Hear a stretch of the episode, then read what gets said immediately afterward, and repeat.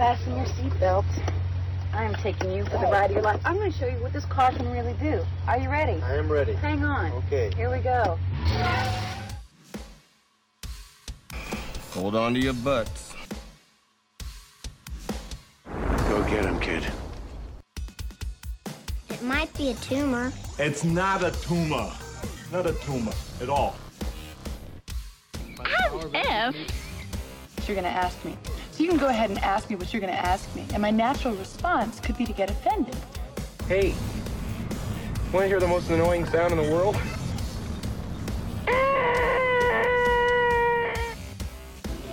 Yeah, well, you know, that's just like uh, your opinion, man. All right, all right, all right. You're listening to the 30 something movie podcast. One movie each week, 30 years in the making.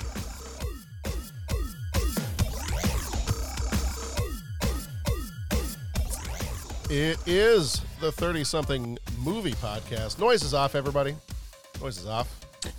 Which coincidentally is also the movie that we're talking about. The noise is off means background noise is on.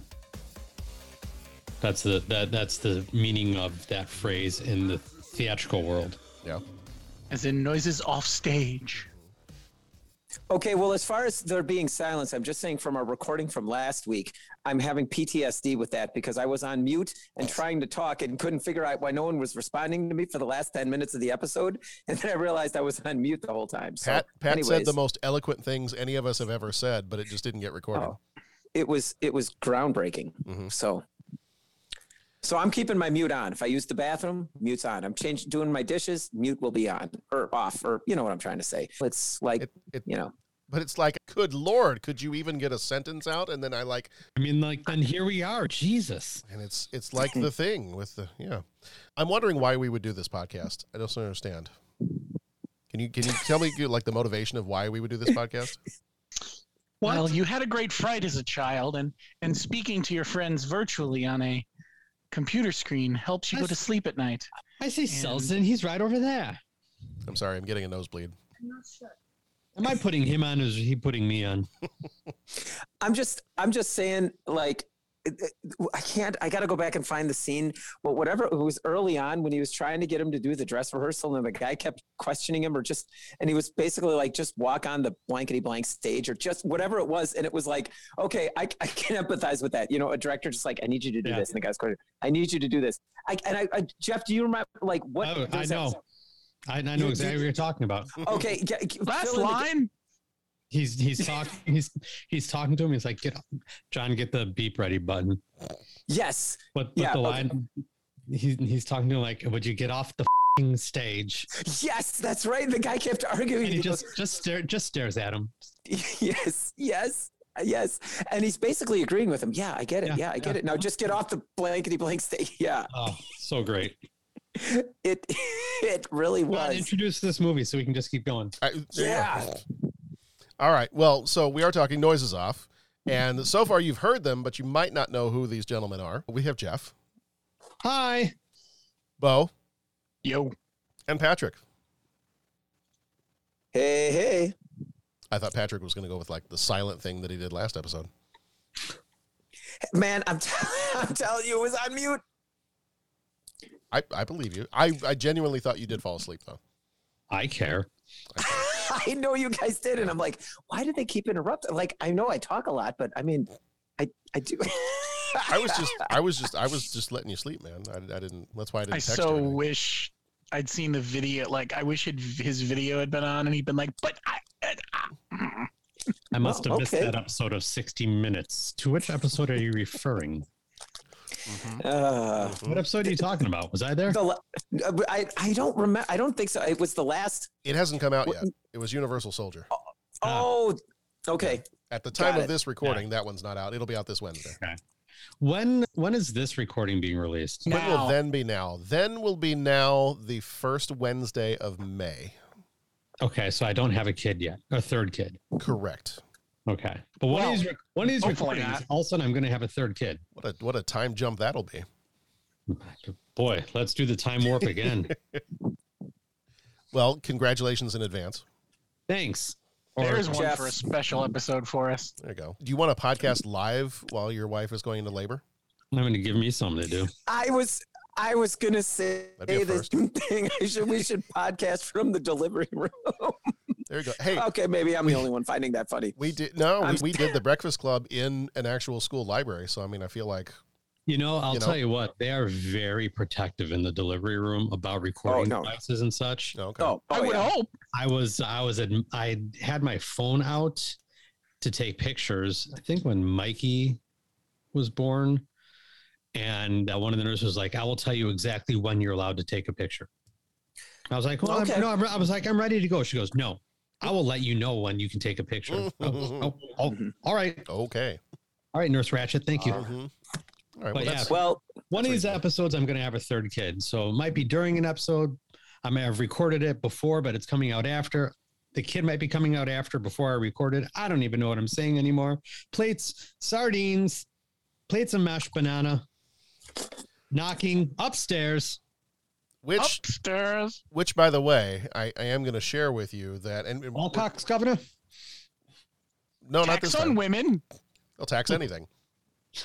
Um, Anyway, I am going to share. Dad? Eventually, we are going to get this movie introduced, and we are going to go through all the other parts of the podcast that we go through. I mean, that might happen. Then again, we might find a bottle of J and B and just be done with it all. Welcome to the Thirty Something Movie Podcast. My name is John, and it, yeah, I'm just And, thinking. these and here's- morons and- have hijacked my podcast. and here's Jeff and I'm- Bo and Patrick. hi. I'm, hi, I'm thinking that just because I suggested, like, hey, we should podcast from the delivery room, our last female listener is probably canceled at that point. So, Well, I'm sorry. That's assuming sorry, we had any left, but sure, yeah, go with that. well, well, the, wasn't there one that I insulted their movie and then they joined the? Pa- I thought that was one of the patrons that, like, I, I thought we- insulted yeah, their we- movie. we- Well, used she have- joined when we we used to have a announced the "Make Pat Watch a Movie" thread, right? I mean, that oh. was- oh, Yeah, I think that might have been. that's how that goes. Yeah. So, well, we're nothing if not consistent. Hmm. Yes. All right, John, why are we here? Uh, well, we're here. So, the one of the things I was going to say before everybody just kept going and kept interrupting me. Um, well, just tell us when the recording starts, and we'll make sure to get quiet. it, re- it it started like seven and a half minutes ago. Okay. Well, Yeah. that's good. That's good. Then we're up and running. Hey, Pat, this is the first week of a new month. And before I start coming up with a title for this month, what do you think it should be called? I got nothing, man. I'm keeping my mouth shut. You got nothing? It's like Okay. I'm just I'm just saying I I I was I'm just saying guys, I'm just saying when you sit around and talk about gremlins having holes because you know they could lick themselves to multiply and all I say is that a month doesn't have something to do with if its you meaning or shake it three times. I don't even know what uh, we're talking about anymore. I don't even Better that way. John, John, it's it's it's it's your show. So you could call it burning poop in a purse month and we go with it. You know what I'm saying? You All right, won't well- get a complaint out of me. Well, everybody, welcome to May. It's Burning Poop in a Purse Month, according to Well, Patrick s- I, I don't want to get corrected anymore, so that's what this month is called. Um, well, I, I, I think that's a little bit rough. I think that this was a really good movie tonight. I don't think it was a burning poop, but you call it whatever you want. no, that's You're the, the theme. That's the theme for the month. I mean, you can decide. Oh, it is, okay. so. Okay. All Um, right. Okay. So anyway, this is the thirty something. Welcome to the thirty something movie podcast. I'm John, and there's Jeff, and there's Bo, and there's Pat. Let's go. All right. Um, spoiler alert: we spoil freely. I, I'm just going to rush through this, and if I have to mute you guys, I will. Pat will end up muting himself, so it's okay. I don't know that we've ever been threatened with muting before, guys. Oh, I'm going to turn all of your noise. There you go. You can visit our Right website. Visit our website, 30podcast.com, where you can rate, leave a voicemail, become a co executive producer via Patreon, where you get access to a bunch of bonus episodes that are on there. So you can enjoy that. And let's see, this, this being the first week of the month, we do have this month in 92. So let's hop in the DeLorean and head back to May of 1992. When this baby hits 88 miles per hour, you're gonna see some serious.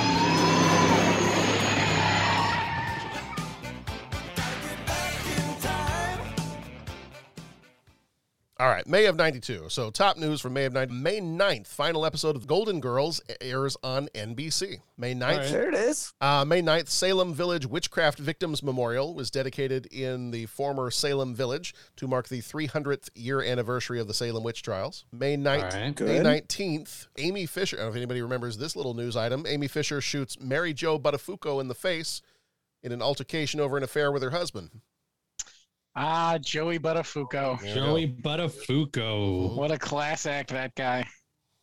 Every middle school kid's favorite last name. Yep. Also on May 19th, on a slightly different level, Some Gave All is the debut album by Billy Ray Cyrus. Oh wow. May 22nd, Johnny Carson's final appearance as the host of The Tonight Show. Jay Leno takes over on May 25th. Oh, I remember when that all went down. I do too.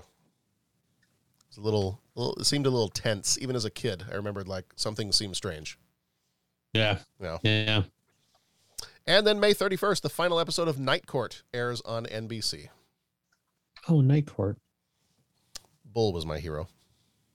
Yeah. Oh yeah. Let's see. Birth. Sam Smith, the British singer songwriter, was born in London, England on May 19th, 1992. Uh, he also sang the theme song from the James Bond movie Spectre, the song Writings on the Wall. We had quite a few deaths in this month. We had on May 2nd, Philip Dunne, a screenwriter, dies of cancer at age 84. On May 6th, Marlene Dietrich, a German American actress and singer, died in Paris at age 90. On May 17th, Lawrence Welk of The Lawrence Welk Show died of pneumonia at age 89. Oh. Top Sports, May 1st, Oakland outfielder Rickey Henderson steals his 1,000th Major League Baseball career base. Yeah, he did. Oh wow, that was awesome. I remember him holding up the base. Yeah. Yeah. And then May 22nd, the Indianapolis 500, Al Unser Jr. holds off Scott Goodyear to win by 0.043 seconds, the closest finish in Indy history. Is that still, Pat, you might I know remember this. that, Is- man. Is that still the closest finish? Well, I think I think I think so. I think so. Okay. So yeah, that was that was that was an exciting year. Yeah, good times. Cool. Good times. Top books this month were The Pelican Brief by John Grisham and Jewels by Danielle Steel. Top movies were Basic Instinct and Lethal Weapon 3. And the top song was Jump by Kris Kross. Wow. The Mac Dad'll make you. Mm-hmm. Mhm. Jump, jump, The Daddy Mac will make you. Sing it, Bo. jump, jump, There you go. Kris Kross will make you. jump, jump. Uh huh. Uh huh. Yep. That brings back uh yeah, memories. Mm-hmm. All right. Our mm. movie this time around is Noises Off. It came out on the 20th of March, 1992, rated PG 13, 1 hour 41 minutes, directed by Peter Bogdanovich, who died in 2022 this year. He also directed The Last Picture Show and Paper Moon. Writers were Michael Frayn, who did the play, and Marty Kaplan, who did the screenplay. Frayn also oh. did Clockwise and First and Last. Kaplan did Striking Distance and The Distinguished Gentleman. Producer was Frank Marshall, who did Raiders of the Lost Ark and Signs. Music was done, the music editor uh, was Thomas A. Carlson, who also did music for Happy Feet and The Bourne Ultimatum. Cinematography was done by Tim Suhrstedt, who did Idiocracy and Bill and Ted's Excellent Adventure. Editor was Lisa Day, who did Xanadu and music and lyrics. Budget was 12 million, box office was 2 million so it did not make its money back. Flickmetrix gives it a 68%. Cinema Score gives it an A minus. Starring Carol Burnett as Dottie Otley or Mrs. Clackett or Mrs. Racket or Mrs. Flotchet. Flotchet and Watch it. Ratchet and Crockett. Davy Crockett. The Carol Burnett Show and Annie. Michael Caine was Lloyd Fellows. He was in The Dark Knight and Muppet Christmas Carol. Denholm Elliott, who died in 1992, played Selsdon Mowbray or The Burglar. He was in Trading Places and Indiana Jones movies. Julie Hagerty played Poppy Taylor. She was in Airplane and Marriage Story. Marilu Henner played Belinda Blair or Flavia Brent. She was in LA Story and the TV series Taxi. Mark Linn-Baker played Tim Allgood. He was in Perfect Strangers and My Favorite Year. Christopher Reeve, who died in Cousin 2004. Larry. Cousin Larry. Christopher Reeve died in 2004. He was Freddie Dallas or Philip Brent. He was in Superman and Death Trap, which we did just a little while ago. John Ritter, who died in 2003, was Gary Lejeune or Roger Tramplemain. He was in Three's Company and Problem Child. Nicolette Sheridan was Brooke Ashton or Vicky. She was in Knots Landing and Desperate Housewives. A traveling theater group finds so much action going on behind the scenes, they almost ruin the performances.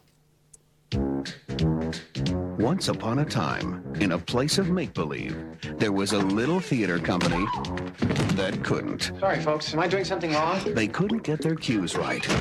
What is going on? They couldn't get their lines straight. We'll only just managed to fit it in. I mean, we'll only just do it. I mean... They couldn't even stand on their own two feet. Are you all right, Gary? Don't panic, don't panic! He's all right! Oh, well done. Until a director was hired Hold it! Stop. Stop. Stop. Hold it! To take control. God said, hold it! He started with the basics. We know you've worked over in London in some very classy places where they let you make the play up as you go along. But we don't want that kind of thing here, love. Develop their talent. Would it perhaps be better if I came on a little earlier? Right, only only a little sooner, a shade earlier, like yesterday. Nurtured their creativity. Let me just say one thing. No. Could I ask another dumb question? No. And guided their every move. Don't fall down, Tim. We may not be insured. Now, if he can only get them to Broadway in one piece, I'm starting to know what God felt like. And what did he feel like? Very pleased he'd taken his Valium. they just might have a happy ending. It's like the band playing on as the Titanic sank. Touchstone Pictures and Amblin Entertainment present Peter Bogdanovich picture. Is it a party? Noises off. I've worked with a lot of directors, but I've never met one who is so totally and absolutely... I don't know. Beautifully put, Gary. And I think I texted you all this, but I wasn't really sure if I was going to go through with it. Because sardines play so prominently in this movie, I realized I've never had sardines before. You're not going to. Have you guys ever had sardines? No. No. You've never had sardines No. before. No. You're John, you're not going to, are you? John. I hold in my hand. Oh God. I hold in my hand a can of sardines. Uh, you got to smell that Okay. the rest of the night, my friend. I Yeah. I also your, your I- poor wife has to smell that. That's really the concern. I also hold in my hand a, a canned margarita drink. That's an interesting combination. It it, It is going to do interesting things in your stomach. it, it may I help. just threw up in my mouth. I know. Okay. Not, does not sound good. So now I will specify that when I was at the grocery store, I was like, all right, I'm going to try these. I will, hey, I, I'm one of those people that is willing to do some kind of a gimmick for the podcast. It's totally fine. Okay. Yeah. The one thing that was a bridge too far is, and I, and, and somebody may complain and they'll be like, well, then you didn't really eat a sardine, is I opted for the skinless, boneless sardines It's a good move. because something about the skin and bones being included in the sardine, that was a bridge too far for me. That's a good call. So at some So, point, so, so no, go ahead. I was going to say, so you're eating like a sardine fillet type thing. I, I believe so. You know, A sardine breast, sardine- if yes. you will. yes. So we were trying to keep it family I, friendly. Okay, don't but never I'm, mind. I'm, going to do like an ASMR thing and, and try to open this right next to the microphone. Can I? Okay, just be careful you don't get the sardine juice on your microphone. You're gonna smell that for months. I like I'm not even kidding. I know. My mother likes those things, and the smell is just more than I can bear. Yeah. I ate a, I ate a bug once.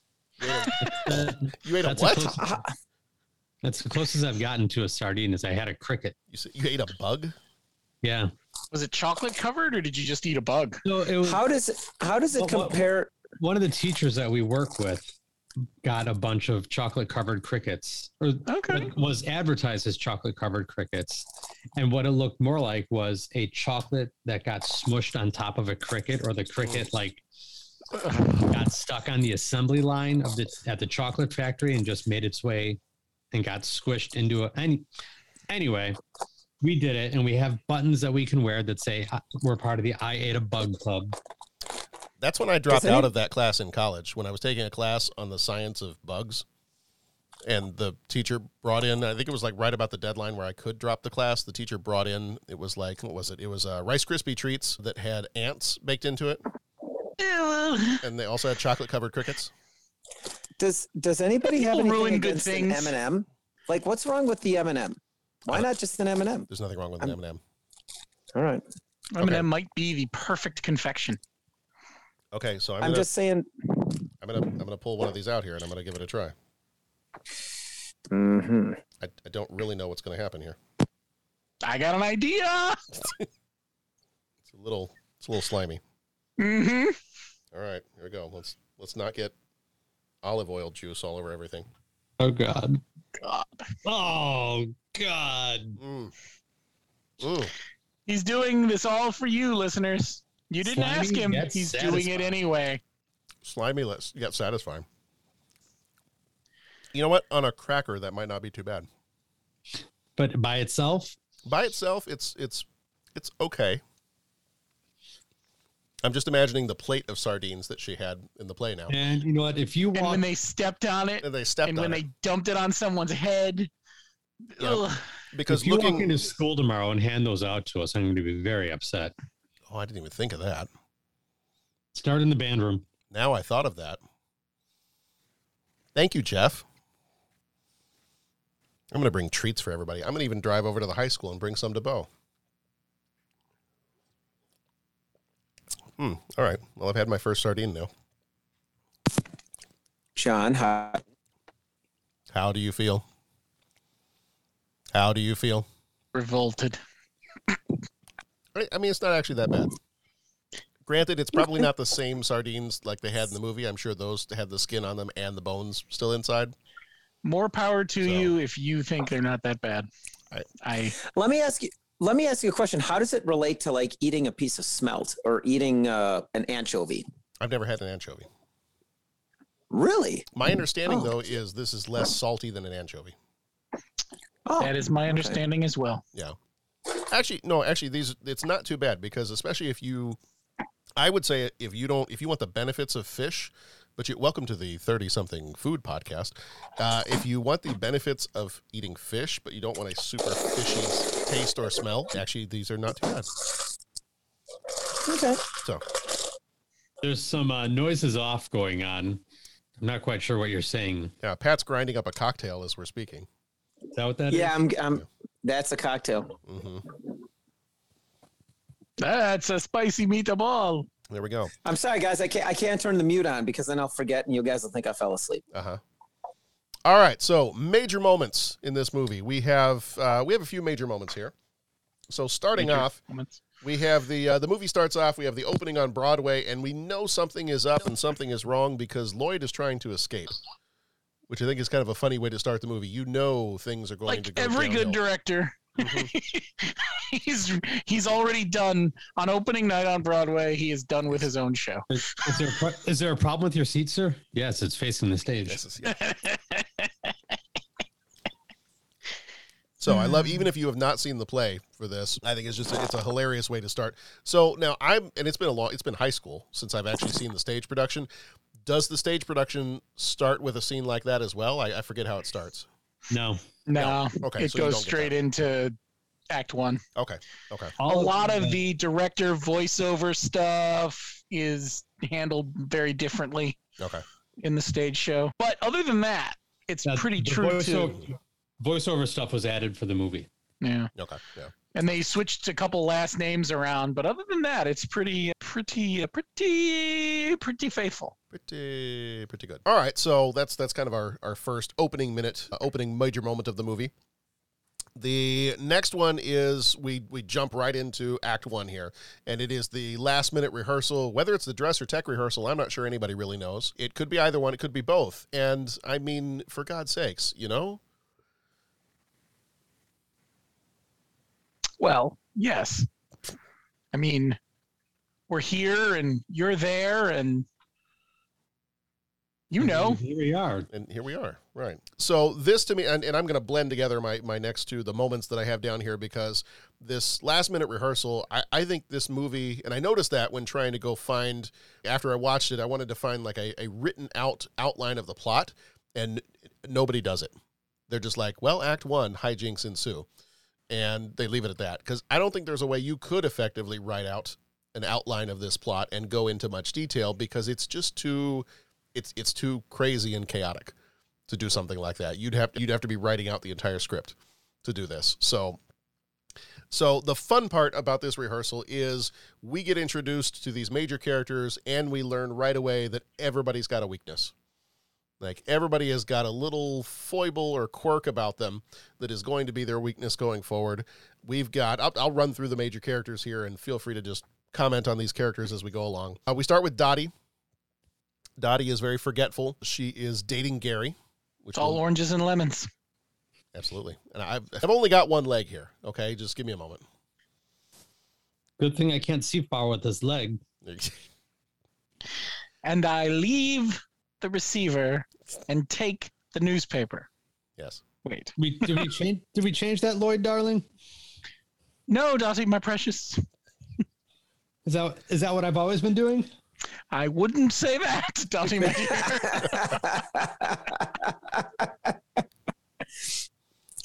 Oh God, I love this movie.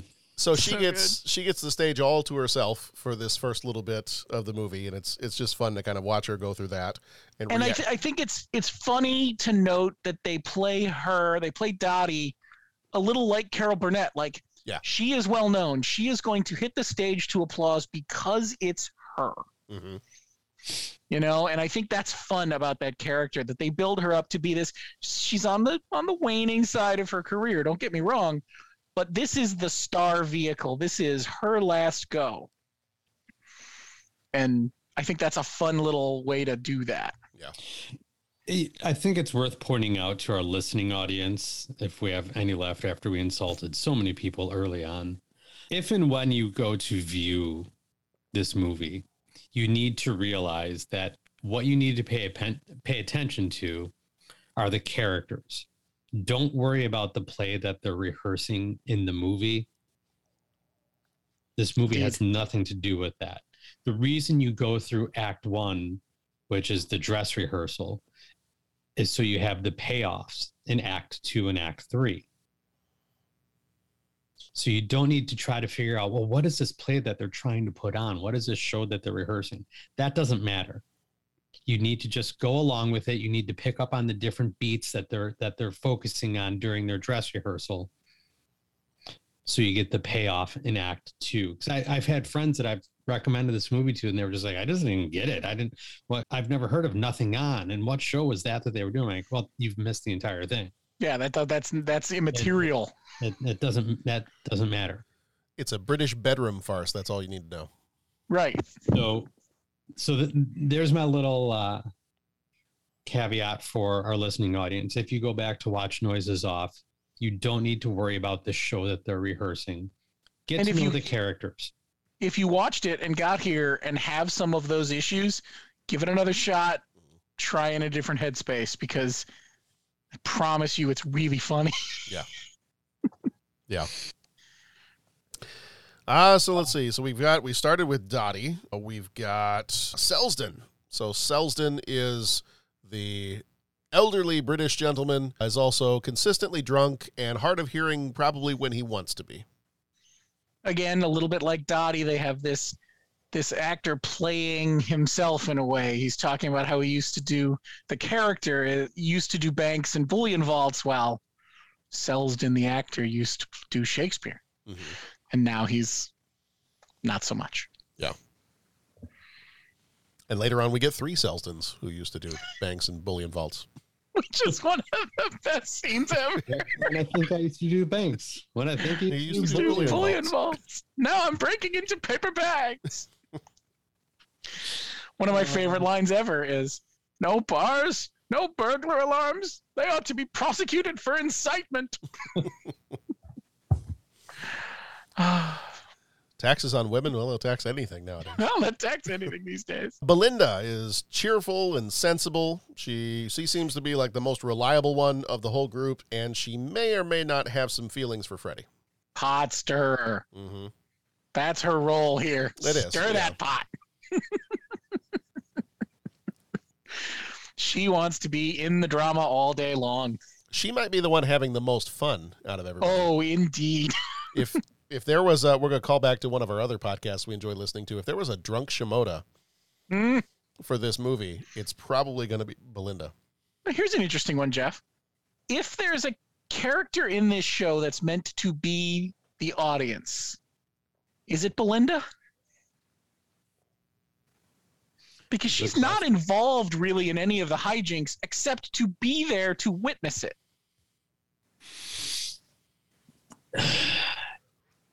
Yeah. I mean, she plays around in Act Two because she gets some of the physical comedy going and Right. stuff. But Right. No, that's a good point. I never thought about that till just now. But that's Yeah. interesting Yeah, I think because she is. She's the straight man. Yeah, she might represent us to help tie us into what's going on. Good call, man. Yeah, and if you uh, if you really enjoy Superman movies and you want to see him in a slightly different light, there's Freddy. Freddy's an American actor with a serious fear of violence and blood and constantly getting nosebleeds. Uh, he also often questions the meaning of his lines and every movement that he makes and is very hard on himself when anything goes wrong, whether it's his fault or not. Superman gets a bloody nose. Mean, come on. Yes. Well, I just don't understand what I'm doing here. Well, why do why do I take the box into the study? Because you're feeling insecure. Oh, Oh, thank you, Lloyd. Thank you. Yeah. Or, or I see that, but and I see that, but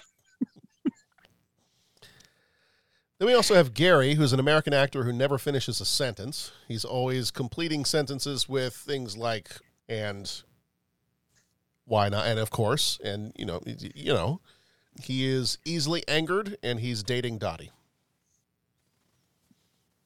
So we have the potential for some love triangle action going. Actually, we probably have several love triangles here. There, It's there, there are all sorts of showmances going on. it's a love rhombus. there we go. Ring the bell. Episode title. Love rhombus. That And the name of John Band in college. Could have been. And then one of our last ones, uh, well, of course, we have the director, we have Lloyd, but we've also got Brooke is the last of our actors. Uh, she's a little absent minded, always losing a contact lens, and most of Sometimes in her own eye. in her own eye. It, it went off to the side, it didn't go far. And uh, eventually loses her clothes for most of the play and is part of the Lloyd, Poppy, and Brooke love triangle.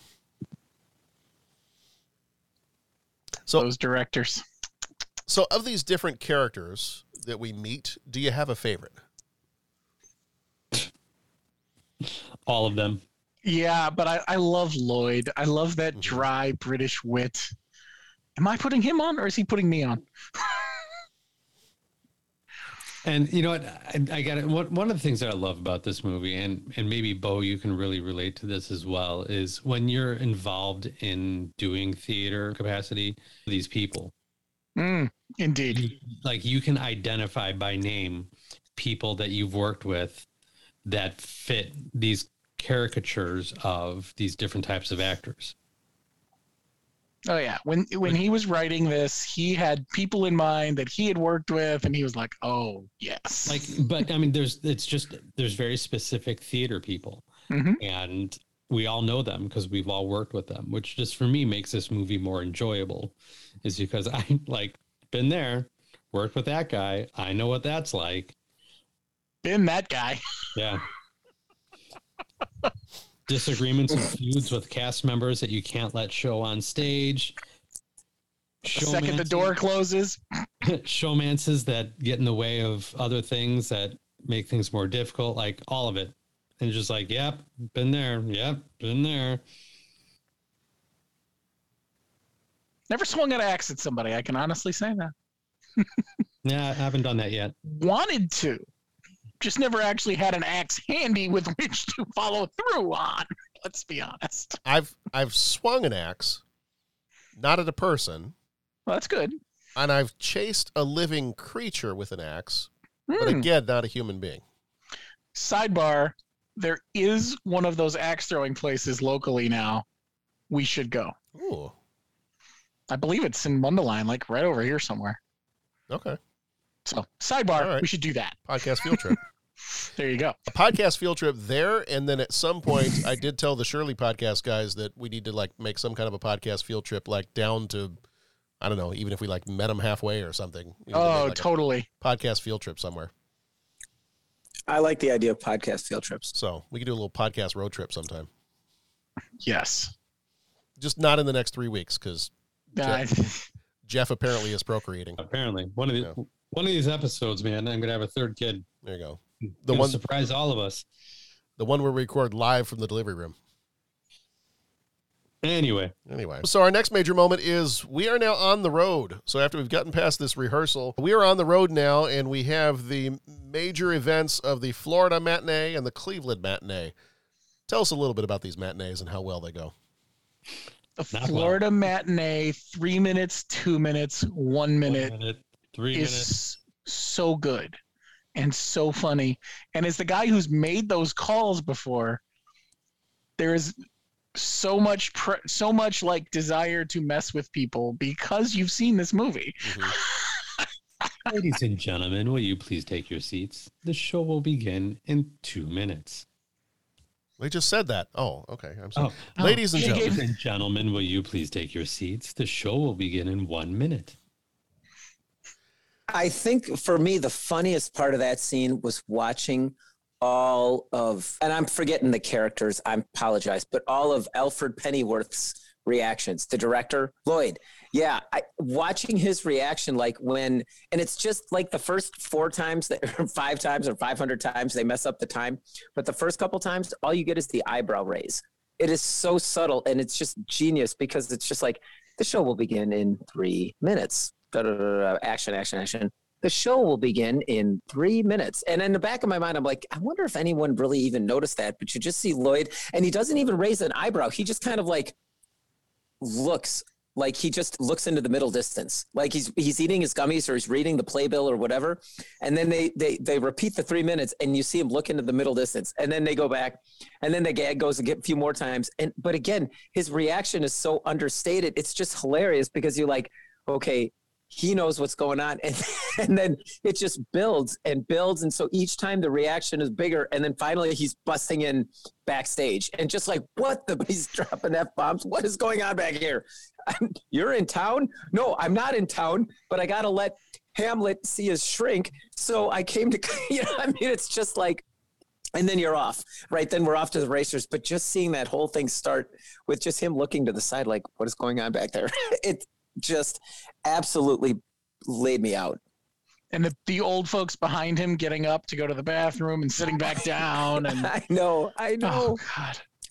And I don't know if this is the appropriate time in the podcast to say it, but I don't know in the last 402 episodes if I've ever waited for the appropriate time to say something in the podcast. You haven't. It, it's it's just well, it's like you know, it's like that. The uh, no, but seriously, I don't know how to describe it than other to say the rhythm of the scenes, just listening to how the lines were delivered and how the pacing went, so that mm-hmm. and, and and people that are either work in theater, worked in theaters, worked on theaters, or are English majors on the podcast, please set me straight with this.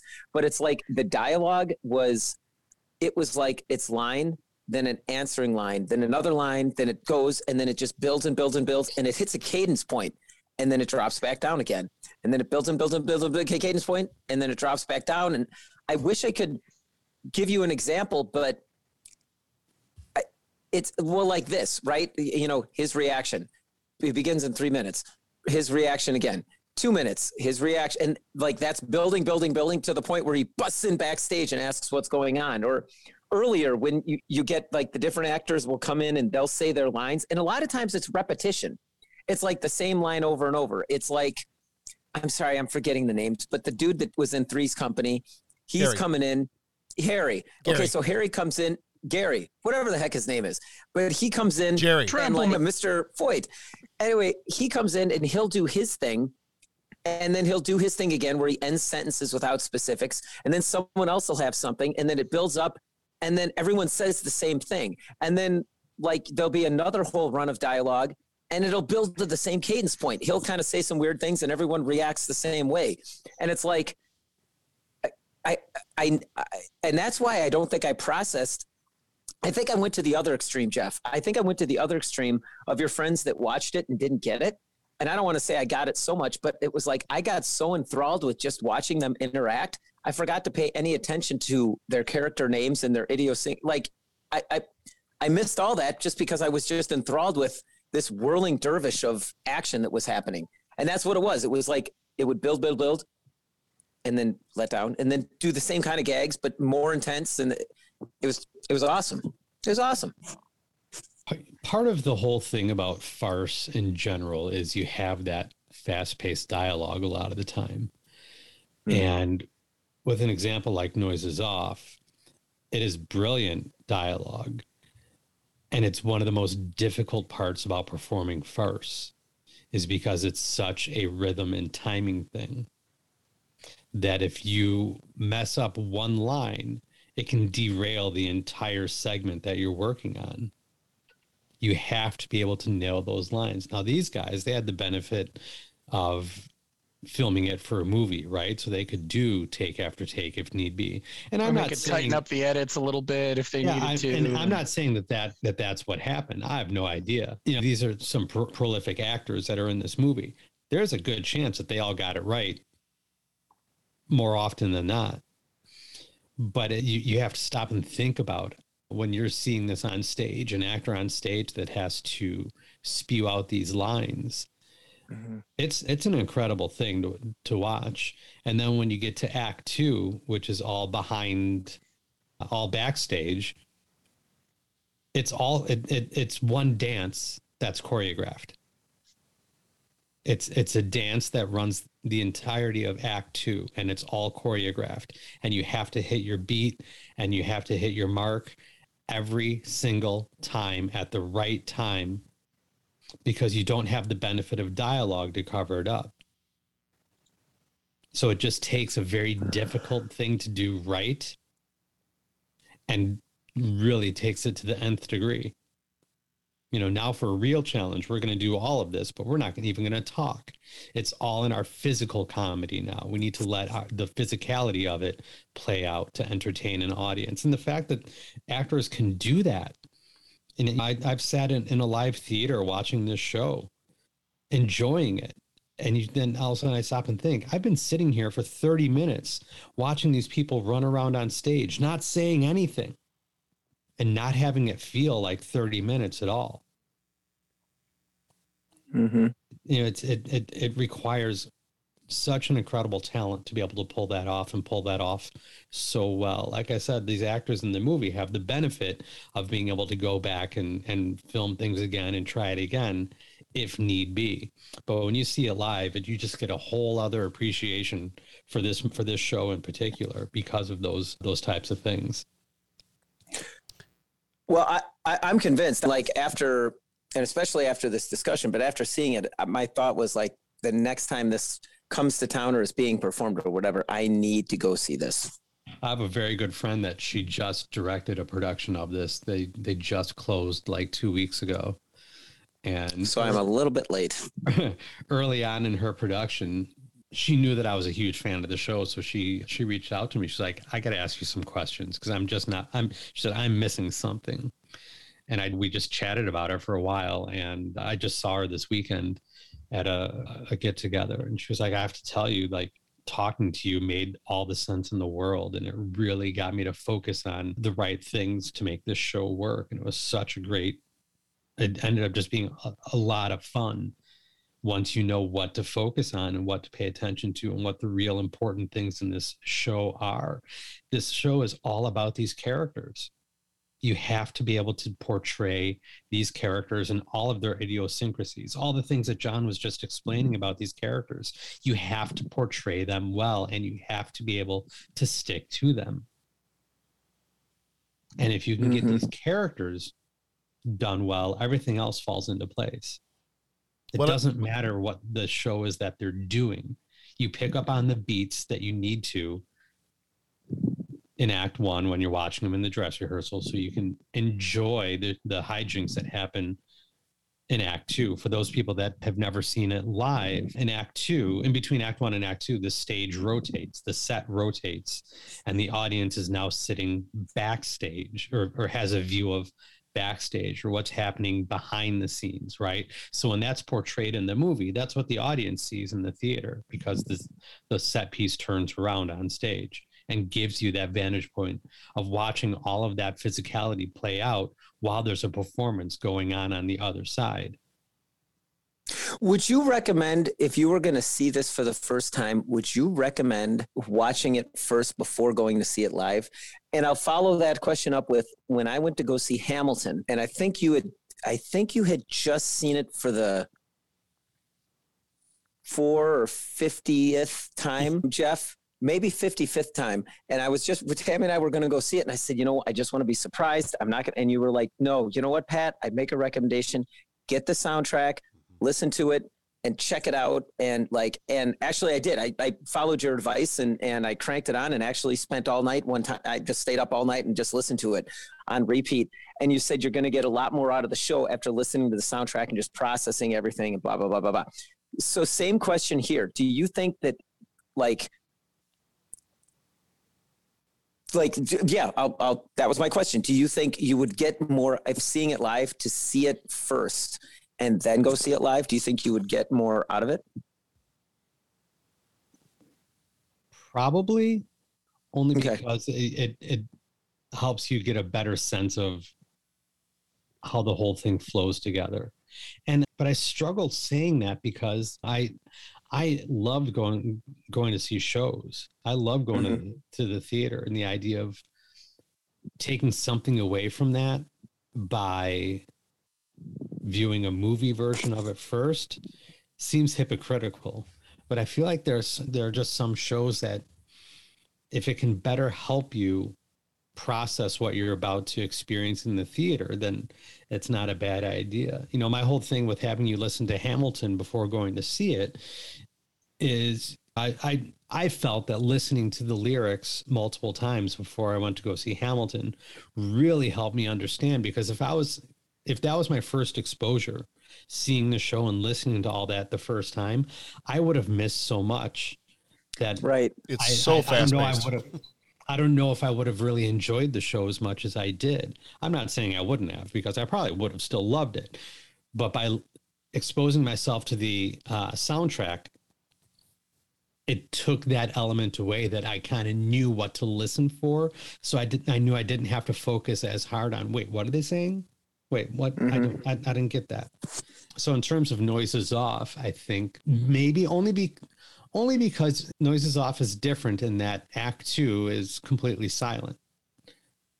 You know, and, and Yeah. you need to be able to understand what what is supposed to be happening on the other side of the stage, on the on the quote unquote viewing audience side of the stage, for Act Two to really be entertaining.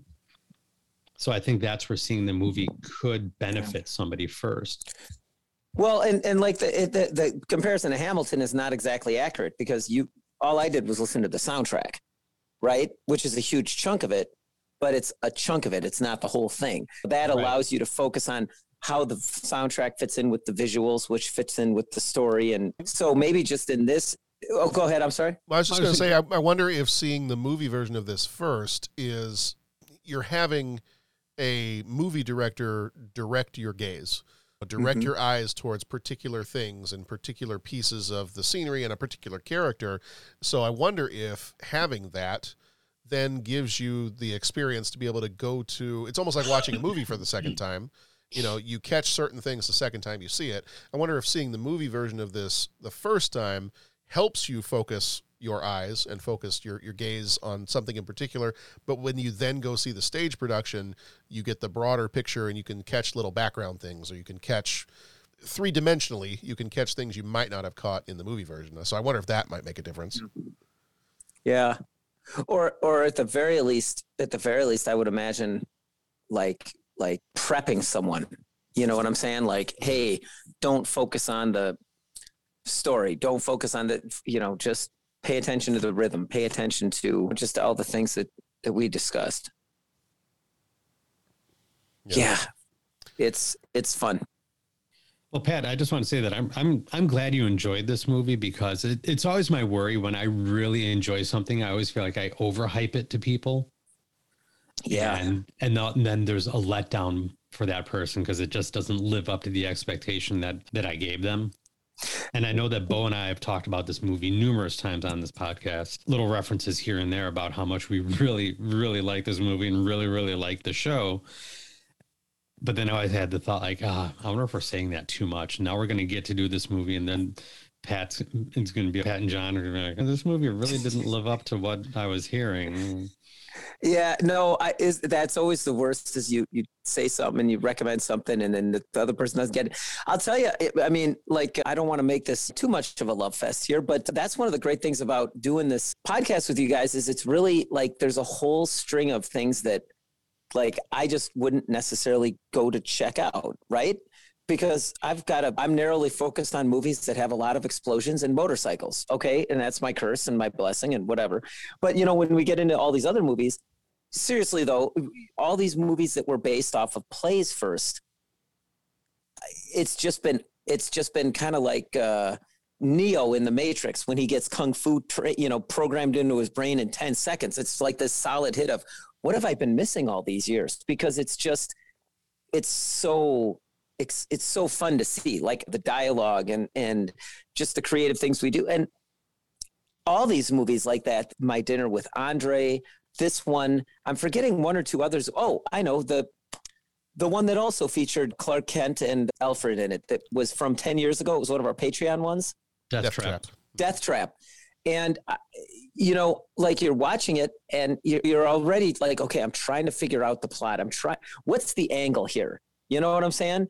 Like most of the movies now that we watch, and I'm not trying to roast it, but, you know, you put on a, a superhero movie, you kind of know what the angle is. You put on an action movie, you know what the angle is. You put on a James Bond movie, you know what the angle is. It's fun watching this where you're like, okay, well, what, what am I watching here? And well, I'm watching this disc, and you got to wait and let it unfold, right? Like this, like my dinner with Andre. You kind of had to let the conversation go, and it was like, what, what am I? What, what is going on? Death Trap, same thing. This one, same thing, and oh, I see what this is about. This is, and you guys have explained it with much more eloquent terms than I ever will. But that's just exciting to me. Is is just seeing what that's all about and having to figure something out, having to be an active participant. You know what I'm saying? in the yeah it's uh, definitely not a background noise movie that's for sure right and that's that's exciting and and honestly jeff when all else fails my always my my thing is always like if you recommend someone and someone doesn't get it i'm just like you didn't like it? Dude man i feel sorry for you. You just have no taste. And just leave it at that. Like that's that's the way i'd handle that that whole deal. But no this was well, this that's why I always tell you that any music that you recommend to me, I just I enjoy. I just Oh. tell you that just so you feel better. that's that's good man. That's good. You're you're you're pumping me up Uh, Sinatra Land was actually awful, but I, I that yeah, that's right. I'm sure. I'm sure. I'm sure. Oh, so I'm just gonna say quick aside and all this kind of thing. Uh, kid comes up to me today, Mr. C. You know that tune? It's been a long time. It's been a long, long time. And in the back of my mind, something like like flicked. Okay, I, I know that tune, but and he goes, yeah, the one by Harry James with that singer Kitty Kallen singing. That's a great song. We got to do that in band. And I'm like, hold on a second, back up. What did you just say? Yeah, the song It's Been a Long Time, Harry James Orchestra from like, I don't know, 1930, whatever, or whatever. That's a great song. And this kid is 13 years old. And I'm like, how did you discover that song? Because it's featured in all the Marvel movie. Captain America loves the song and everything. And he's like, oh, I don't know. I don't watch any of those movies. But yeah, I just, yeah, I just heard it. I'm just like, that's awesome. And that, all right that- then yeah, I know. So when when we were talking music and all this kind of thing, like just having a kid come up and like get to something that how how did you discover this and all that? That's completely random thought. Sorry, John, you can edit that out or not edit that out or whatever. But John doesn't I think edit that's- these anymore. yeah, he's I- given up. I make I make an attempt to, but I I am going to move us into our even though we've started to do this anyway. I am going to move That's us into John's our. polite way of saying we're taking too much time away from the focus here. We need to move on. Oh, that's fine. Refocus. Phase two. Here we go. We we are nothing if not tangential. I am going to move us into our deep thoughts segment because I do have a couple of Oh, questions boy. for you there, but it's it's time for some deep thoughts. And now, deep thoughts.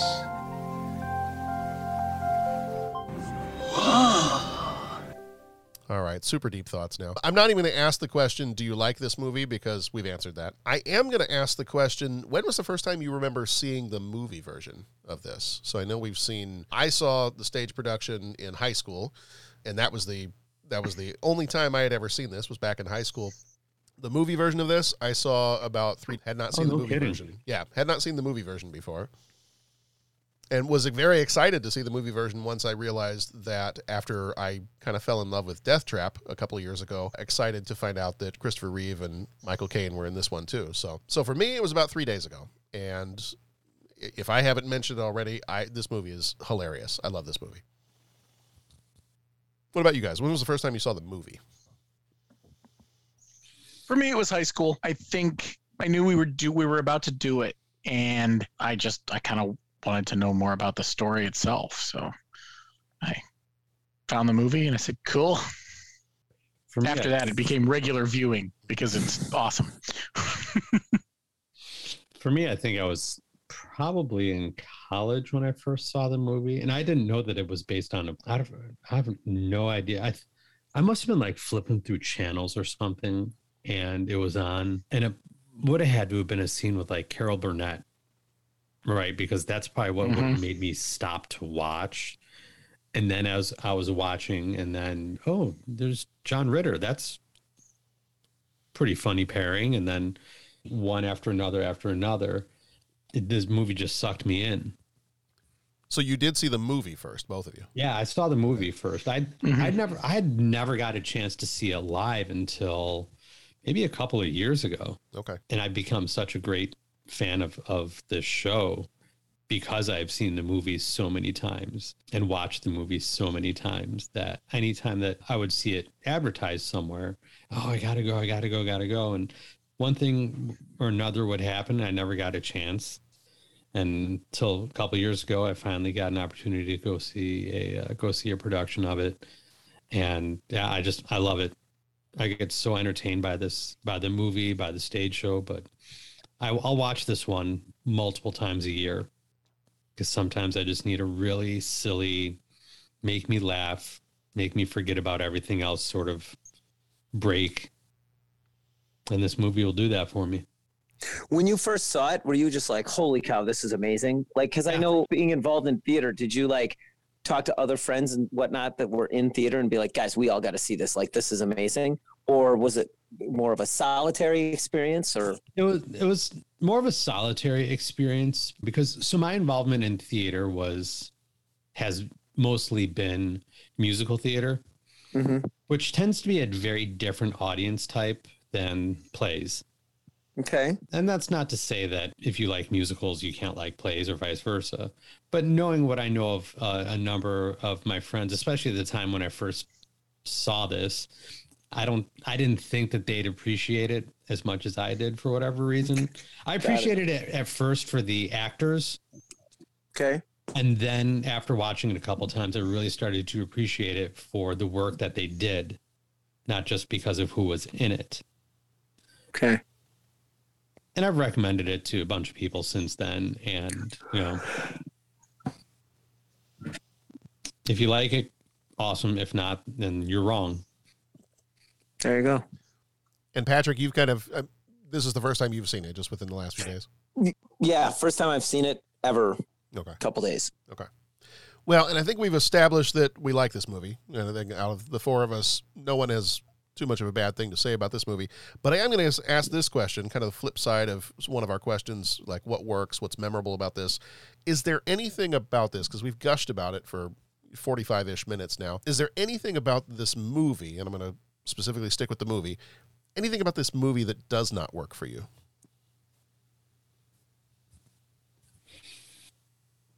Is there anywhere that it Not falls anywhere that it falls flat? Mm. Not for Pat.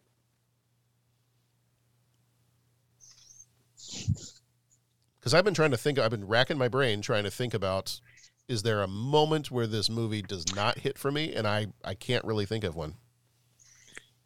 And that's and that's not me trying to cop out of not answering the question, but No, I can't really think of one where it falls flat. There are probably some times when I feel like I want more, hmm, okay. but that's that's all I can think of. Jeffrey, you're deep in thought.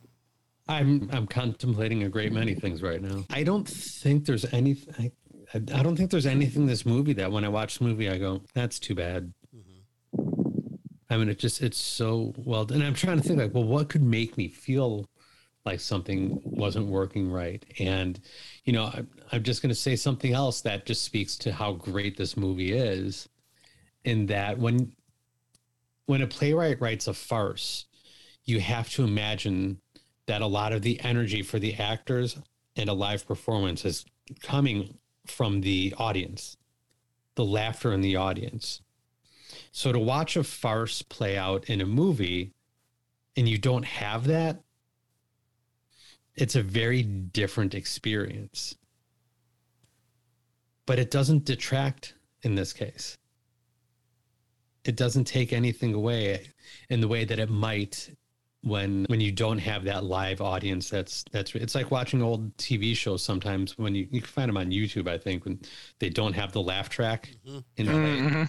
and you're just Mhm. watching people recite lines that are funny and in their head they're counting three seconds to pause for laughter and Or it- it's been like the late night shows that we're trying to still record without audiences during COVID.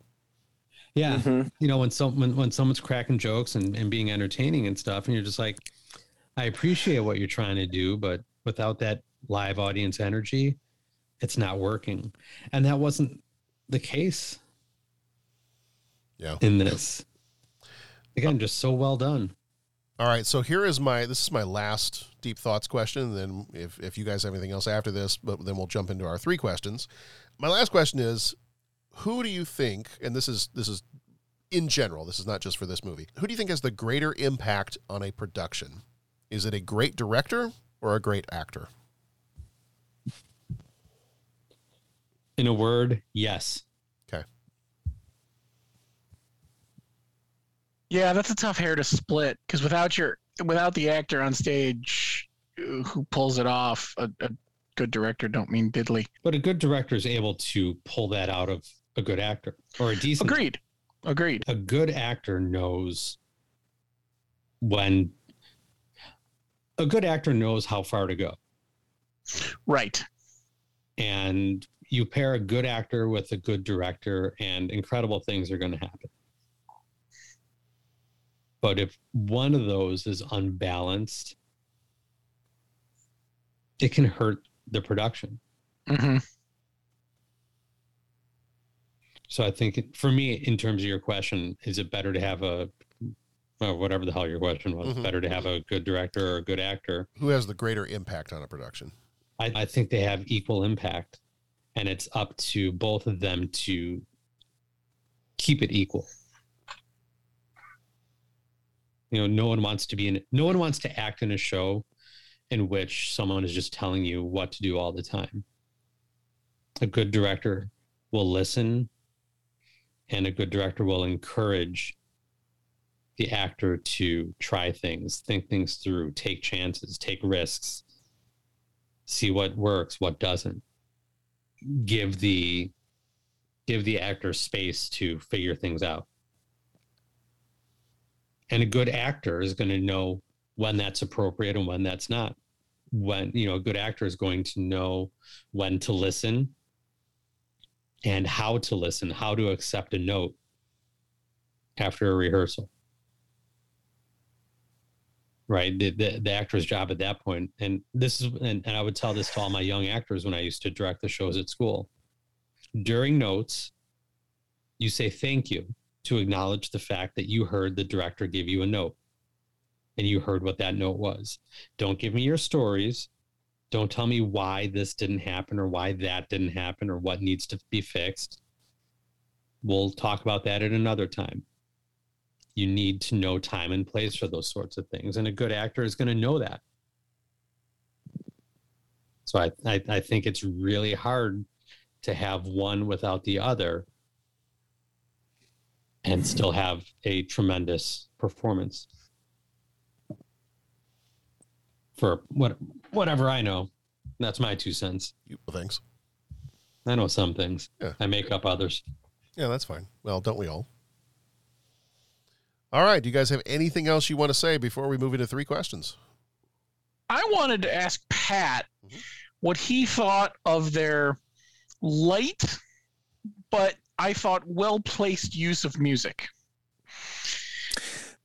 So, were you going to say anything more to that, or no? Well, I just wanted to see what you picked up on first, because I know what I pick up on, and I always and it makes me laugh the way they do it. I think it's perfectly well placed, but I just wanted to know what you caught, since Uh, you're our so- resident well, music. Well, I, so I picked up on the the opening right away. The da da da da da da da da da da da, da and I'm like, okay, why is that making me laugh? Like all of a sudden, I'm just like, why is that? Why is that? And then I stopped and I went back and I rewatched it. And I'm like, after watching the movie, and I'm like, why is that making me laugh? And I think it was just because I, I don't know if it was how they did it, but it just kind of had that da da da da da da, da kind of a, a little slide whistle and uh... yeah, a little a little slide whistle to it. And so I thought that immediately put me in the mood of like this is pretty funny. And then I want to say at the end it had like a like a swing tune, right? Yeah. At the, at I, the end was no business like show business. Right? Yes, that's what it was. Okay, yeah. And and it was uh I thought those the music hit and it really those were the two the the two pieces that I really paid attention to was the little bit of the slide whistle with the with the which was was it God Save the Queen? Is that what the da da da da da da da da da is that what that is? Uh Rule Britannia is the yeah. Okay, yeah. It's not But I'm God not sure what the the larger piece is. No, It's Rule Britannia. God Save the Queen. Isn't that the one that's da da da da da da? da? Yeah. Yeah. Okay. All right. Okay. So yeah, I got that wrong. Anyways, I knew it was like a British esque thing opening, and then yeah, no business like show business. I dug it at the end. So I'm just rambling there, but though that's the music I picked up on. If there was other stuff throughout, I I really I didn't notice it. So what I noticed this time through, and I think it's we talk about sometimes you see a movie umpteen times, you pick up on weird little things, maybe because you were paying attention differently that day. Something about the interstitial music between acts and between settings hit me so hard this time through. They drop in a little with a little help from my friend's riff going in going from the rehearsal scene to act 2 when they're backstage. They drop in another opening another show when they're going into when they're opening in uh, hold on when they're opening in Cleveland, I think. Um, just those weird little they're not they're not long bits of these songs. They're little 30 second clips before they jump into the next piece.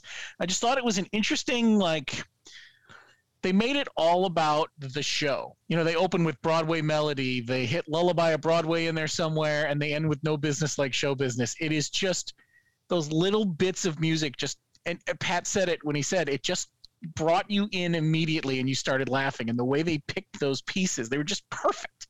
Yeah, great song choices. it was and there's there's the soundtrack is five cuts and you don't even get most of the song in the movie but god did they use it so well.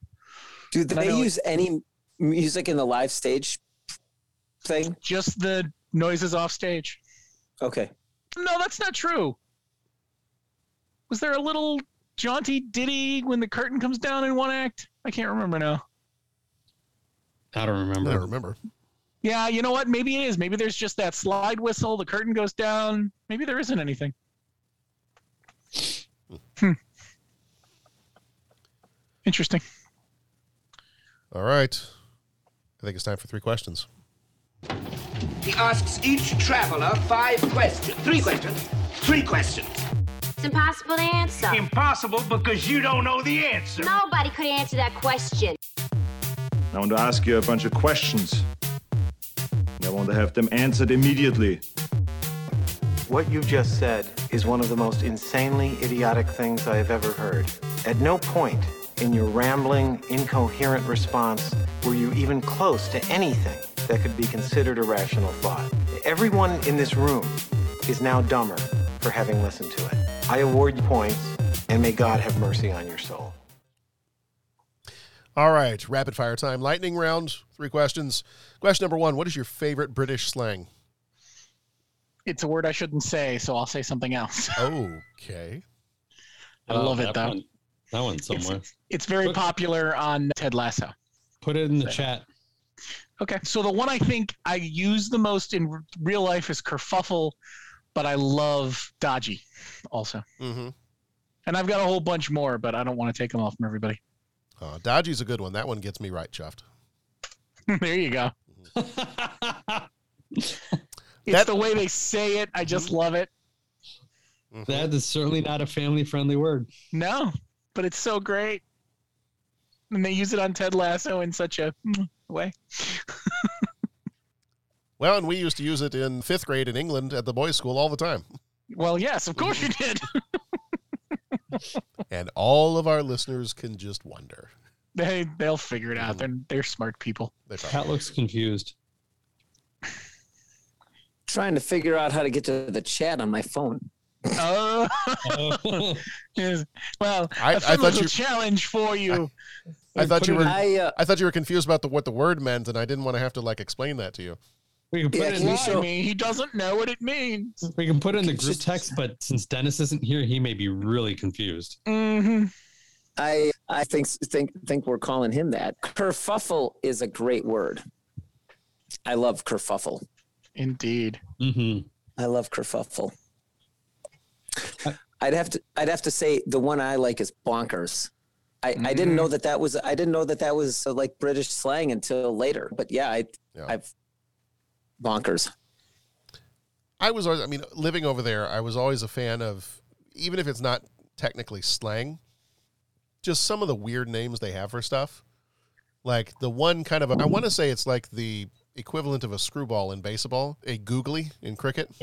Ah, Yeah, I always liked the googly. The other one, like some of the names of their food, like one of my favorites was always, and, and for the longest time I had no clue what it was. I just thought it was hilarious. Was Bubble and Squeak. Bubble and Squeak or Spotted Dick. Yes, a little. Well, yeah. I, the kids were sporting events today did not go well, so I was just at dinner time. I was listing the names of British foods, and I used that one to try to get a smile out of them, and that was the one that finally did. So when all Hmm. else fails, When all else fails, bust out the Spotted Dick. Mm. I've heard it's delicious. it's a Um, dessert. I've never had it, but I don't know where this is going. I was expecting. I'm not sure was that was the expecting music I was John looking to comment on the dessert, but I guess I uh, assumed incorrectly. Uh huh. I like the word daft. I like the word daft. That's Yes. a good one.